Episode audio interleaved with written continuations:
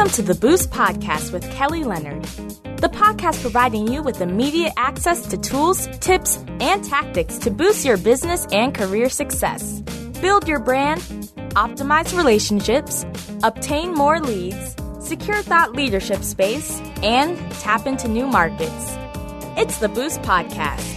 And now, here's Kelly Leonard. Hello, and welcome back to the Boost Podcast. I'm your host, Kelly Leonard. Today's episode features another Kelly, Kelly Hoey. She's a networking expert, speaker, and author of Build Your Dream Network, forging powerful relationships in a hyper connected world. The part of Boost we cover is optimize relationships. Let's dig in. Hey, Kelly, welcome to the Boost Podcast. It is great to be here and hanging with another Kelly. I know that's right. And a Kelly that can spell her name correctly, right? As we have networked and figure out, we, you two of us have issues with the way people spell our names other than K E L L Y. That's right. That's right, man. So, for folks who are listening and hearing about Kelly Hoey for the first time, tell us a little bit about yourself and the work that you do. Uh, so, I am the author of the book Build Your Dream Network Forging Powerful Relationships in a Hyper Connected World. Uh, that is, I don't know, career number, what, 67 on the list of things I've, I've done. It, uh, published it uh, after I turned 50. Uh, and I have been a lawyer, I have been in law firm management. I was the first president of a global business network for women. Wow. Uh, what else have I done? Oh, in the startup world, all, all sorts of things. And finally, I paused and said, what's the common thread? And maybe I should write a book about that. And that's how becoming an author at this point in my life came about. Wow. Awesome. Now, okay, I detected a boat. Mm-hmm. I heard an accent. Mm, you picked it up. Yeah, house about trout. I'm Canadian, though. I, and you know, it's so funny that you you say that because I've lived in New York since 1998. Uh-huh. So I am a cross between, you know, a Canadian and a New Yorker, which makes for an interesting combination at times. Uh, like Canadians are very good at standing in lines, and New uh-huh. Yorkers are very good at yelling at people when they don't do the things they're supposed to do. So. Um, there's been some interesting combinations, but there'll be times when I'm speaking, you know, doing presentations, and people are looking at me going, she looks like one of us, but something's off. right, right. That, that, the Canadian little comes out, sneaks out every once in a while. Good stuff. So I digressed. So I apologize, but I had to mention that because I was like, I get it, I hear it. So let's talk about networking. So I, you know, you were talking about just sort of just the depth and breadth of your background and expertise, but this common thread around networking. And I know um, you're out to rebrand networking. So, so what does that look like? What does networking? Why actually does it need any rebranding? Like, what are people doing wrong? I suppose. Well, how long do we have for what people do wrong? we, we, we could be here for a while, which would be fun because I'm loving talking to you. But um, it needs a rebrand because First of all, I think people have an idea that they pick this thing up only when they need it, like a career change or, um, mm. you know, they're out of a job or, and then, and then they kind of drop this. And the reality is human relationships add value to our lives besides the need to get something done or achieve something. Mm-hmm. So it's, it's better for our health, our mental well-being.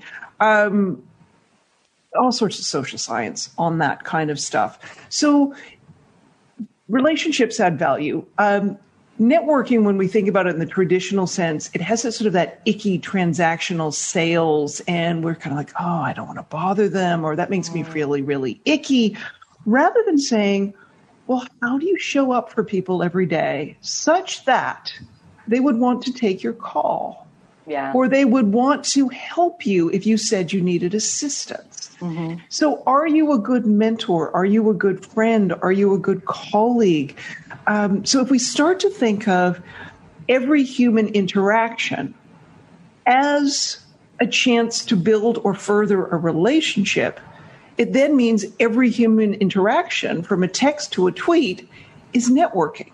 Mm. And those, I truly believe, Kelly, those those little actions, those micro networking actions, as I call them, add up more and create a sort of stronger, you know, kind of abundance and network of relationships than if you showed up once perfectly with some, you know, well coordinated elevator pitch, mm-hmm. you know, in, and the anxiety of hoping that someone is, you know, going to hear this magical 30 seconds and then, you know, deliver what you need rather than turning to the people who have, you know, as they've been there for you all along. Yeah, it's so interesting. So you said micro networking, but you don't understand, Kelly. I'm macro busy. So who's got time for my? But I love. I'm I'm being facetious, of uh, of course. But here, so and I love what you said about people pick it up when they need it because that's one of my pet peeves. Um, I often tell people that, you know, on LinkedIn in particular, like you don't want to wait until you need quote unquote need a relationship before you build the relationship because by that time it, you're, it's too late. It's right. almost like, you know, people sense that you are now a project as opposed to a person. It's like, oh, well, you're reaching out to me now because you need me to buy something from you or to help you find a job or something along those way along those lines. But to your point by making those small deposits when you need to make a withdrawal you actually have something to withdraw right. exactly. And i refer to it as micro networking and and it really came from, you know, sort of this different way of looking at networking and what it could be mm-hmm. came from a time early in my career where I realized there was two tensions to succeeding as a lawyer. One was time at your desk doing the work, billing the hours, mm-hmm. and the other was relationships. And if you spent too much on one and not enough on the other, you wouldn't succeed. You would not advance. You had to find a way to balance these two things. Mm-hmm. And that really caused me to look at and say, right, where are the ways I engage with other people? Well, I can send an email. So, what do I say in the email? What's on my email signature line? Mm. You know, uh, how do I address someone on a conference call? If they look at my bio on the firm's website, what do they find? All of these things are part of your networking toolkit. And getting all of those pieces in order and then paying attention to the signals from other people. I mean, I probably did some of my best networking, um, you know, I want to say with the four years. I practiced law in Toronto and then four years in New York City. And the four years in New York City, you know, just realizing – what food clients liked during the meetings mm-hmm. um, and what conference room. As soon as they indicated a conference room preference, it was mm-hmm. like, that's the conference room I book when we have meetings with them because they preferred that one. Mm-hmm. No biggie. Right. And they, you know, probably to this day still love me because I remembered little things like yeah. that. And that's a heck of a lot easier than trying to think like, come on, guys, you want to go for lunch? Like, you know, yeah. that other awkward networking. Hey, you want to send me your deal? Like they would want to send me the deal because they're like, you know what? She always makes sure we've got the sandwiches we like in the good conference room. Yeah. You know? Yeah, it's the little, it's the little touches, but I mean, but the, it, again, it's time, and people just need to slow down and pay attention. Which was when we're anxious when it's like a job search or we're looking for new business mm-hmm. our brain isn't functioning. We're so worried about what we're say, going to say and we're so in our own heads where the power with networking is using all your other senses to say what is it that somebody else needs or are they listening to oh they seem to nod their head more on that point. Maybe i should keep talking about that issue rather than going off on my prepared notes. If we're so anxious we're you know we're like sitting there thinking oh my god what am i going to say? Am i going to remember my my script? Ah! Rather than looking at the other person and thinking right are they hearing me? And what are they hearing and maybe i should let them get a word in edgewise yeah. Well, and on that topic of anxiety, um, because I've heard, like, for example, people who are self proclaimed introverts oftentimes say, I hate, I just can't network. I'm, I'm an introvert. I can't network. What would you say? Like, do you think, is there any truth to that statement? And, or how would you help the introvert who perhaps is listening to this episode to give them the confidence that they need to know that they can be a successful networker? Well, first of all, ditch the old definition of networking. Yes. Okay, write it on a piece of paper, go to the toilet, flush it down. Like, seriously, get rid of it. Secondly, don't confuse the ability to socialize, to be the hostess of the mostest, to, you know, have the gift of the gab. Don't assume that that is good networking. That might mm. be great socializing. That might be great hosting. Mm-hmm. But what we're really interested in this day and age, in my mind, is network building. How do you have the community around your goals and dreams and ambitions? Mm-hmm. And thirdly, in terms of introverts, I truly believe in this day and age, introverts are the best network builders because in a hyper connected 24 7 you know, just so many demands on our attention and our time. People who are more conscientious, deliberate, focused, intentional, considerate, they are better networkers because they understand the demands and what it feels like to be pulled, oh, like acutely feel like what it be, means to be pulled in 12 different directions. Therefore, much more conscientious when they reach out to take somebody else's time. Mm-hmm. So, introverts should network their way. Um, they should, well, they should read my book because there's all sorts of little little story. I interviewed and did case studies of people who I thought were really good networkers and network builders, and I had them work back Hey, how did you get those promotions? How did you land on that board? How did you? And they worked it backwards. Mm-hmm. What I didn't ask them, Kelly, was their personality type. Mm. And most of the people I interviewed were introverts. And I didn't realize this until I got their interviews back. Uh-huh. And somewhere in there, they would toss that in. They'd say, and this is all surprising because I'm an introvert. I'm like, I'm like, hold on. I've now read that word in most of my interviews. But I think that idea of really thinking about why am I doing this? Mm-hmm. What am I hoping to achieve? Why am I taking this person's time? You know, what do I hope to gain from attending this conference? Because going to a big conference in Vegas would be terrifying to me because I'm an introvert.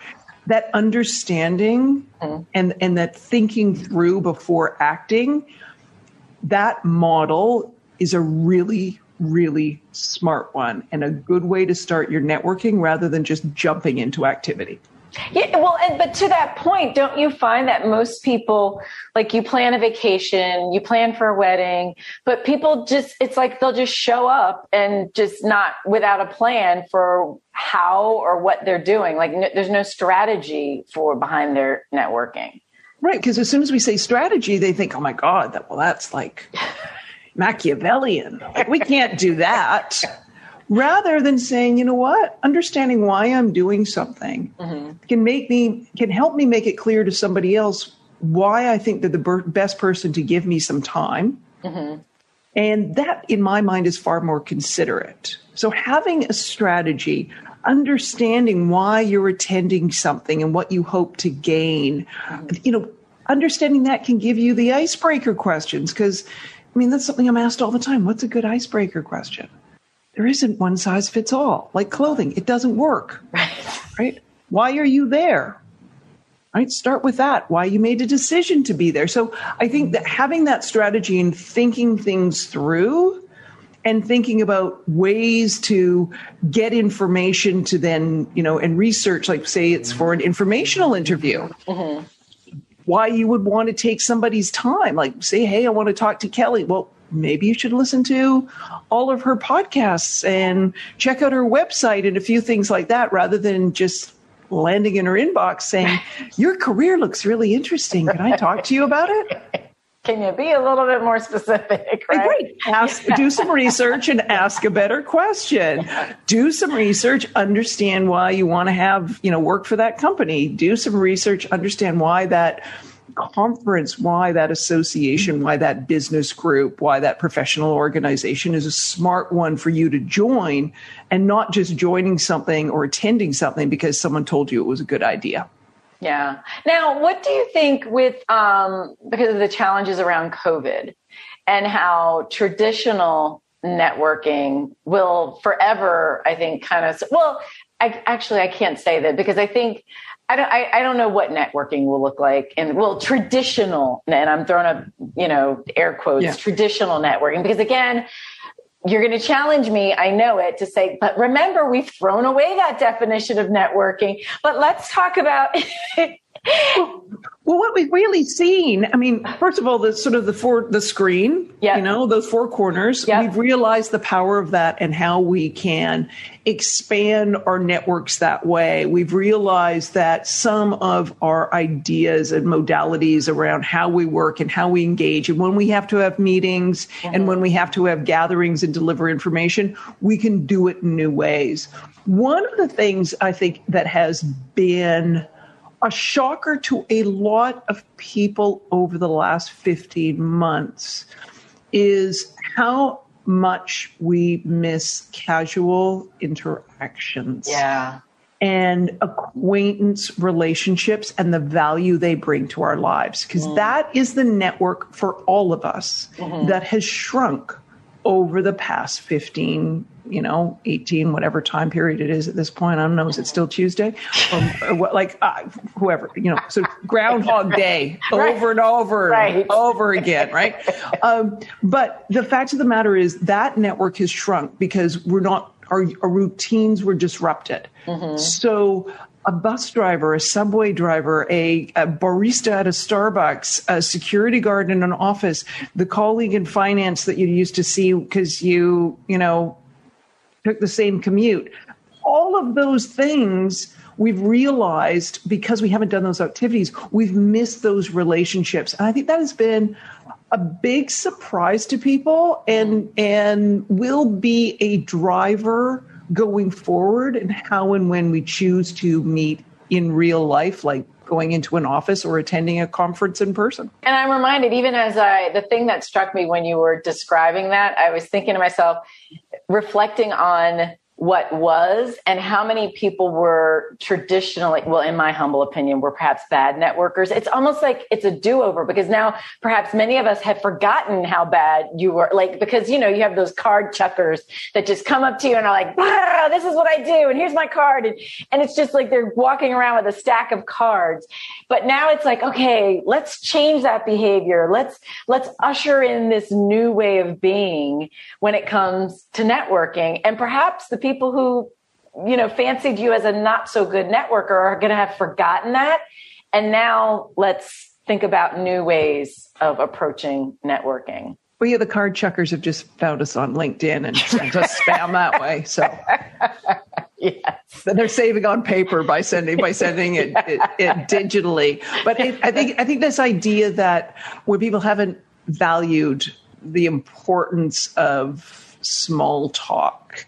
Where people have undervalued those acquaintance relationships or those casual relationships. I think that that's a big, big realization for a lot of people. Mm-hmm. And because uh, one of the things that has happened over the past, you know, 12, 16, 18 months is um, our, our close relationships have deepened. Mm-hmm, yeah. And so we so we know we have that strength, but I don't know if many of us would have realized how much we missed the other. Yeah, that's so true. So true. So what's one thing that everyone can do today to begin their journey as being a better networker? Here's the one thing I would do because I think the biggest networking mistake is the failure to follow up. Mm. You know what I'm talking? Yeah. Yeah. I, I, heard. I heard that. I'm like, yes. Mm, and and I'm not talking the thank you note and the common courtesy. Mm-hmm. The mentor gave you a great piece of advice, and you've been applying it for three months, and you've never told them. Mm. someone made a gave you a referral letter, and you didn't tell them you got the job or the business. Mm. That's the follow up. So the one thing I I would say to everyone to do today: go to your email, go to your calendar, flip back you know, I use a paper calendar. You know, flip back a few months, go to your inbox, scroll through, you know, look at your calendar. Who did you have meetings with? Scroll through your inbox and circle back and follow up and follow through uh, with some of those past conversations. That action is the kind of thing that turns sort of a one and done, maybe transactional, or hey, yeah, you're a friend of so and so, I'll help you out. It, that turns that relationship and makes it sticky and turns and, and, and takes it to being something else where that person will be there for you in the future. Yeah, absolutely. Absolutely. And and that's the thing is like and and that gratitude, that show of gratitude goes such a long way because oftentimes, I mean, we I think in our heart of hearts, everyone wants to help be helpful to other people. Hmm. However, and we don't do it because we, you know, want to get paid or get, you know, accolades or anything like that, but it does go a long way. A thank you and a follow up and a this is where I am now does go a really long way to show, I think, the other person also that you actually did what you did. Because how many times do you give someone advice or or guidance and they don't take it and you're just like and they come back to you again and ask you a similar and it's like you still haven't applied what I tried to suggest to you previously or told me why you didn't which is fine too right. yeah right? and, you, and you made yeah. another choice and that's all good but just keep me in the loop yeah. so it's actually not it's actually not in our heart of hearts that we want to help people oh really no well, maybe that's just me am i weird like that no, we actually get a dopamine hit. It's ah. it's like a, like it's like a, it's like the the high a runners get. So mentor yeah. people who like to mentor uh-huh. um, and people who like to it, we, it's actually like a dopamine hit. So as gotcha. I say to people, like give us our hit. Remind me of that like helper's high. So there's actually like a helper's high. So, but it's actually you're feeling it somewhere else, you uh-huh. know. But yeah, uh-huh. but you're right. There is there is a physiological reaction to knowing that you've helped, like wanting to help someone, and then we get like another kickback when they come yeah. back and let us know what they're up to. Good stuff. Helpers high. So, Kelly, what's the best way for someone who's listening in to just stay in touch with you, to grab your book, to do whatever it is that Kelly Hoey wants them to do? Oh, all the information is on my website, which is jkellyhoey.co. So that's J K E L L Y H O E Y dot co. Awesome. Kelly, this has been incredible. Thank you so much for your time. Oh, loved every minute of it. Thank you, Kelly. Well, that concludes this episode of the Boost Podcast. Thank you again for listening in. If you don't mind, if you could like, subscribe, or share the podcast with a friend, I would greatly appreciate it. For more information on anything Boost related, you can visit our website at www.kellytleonard.com.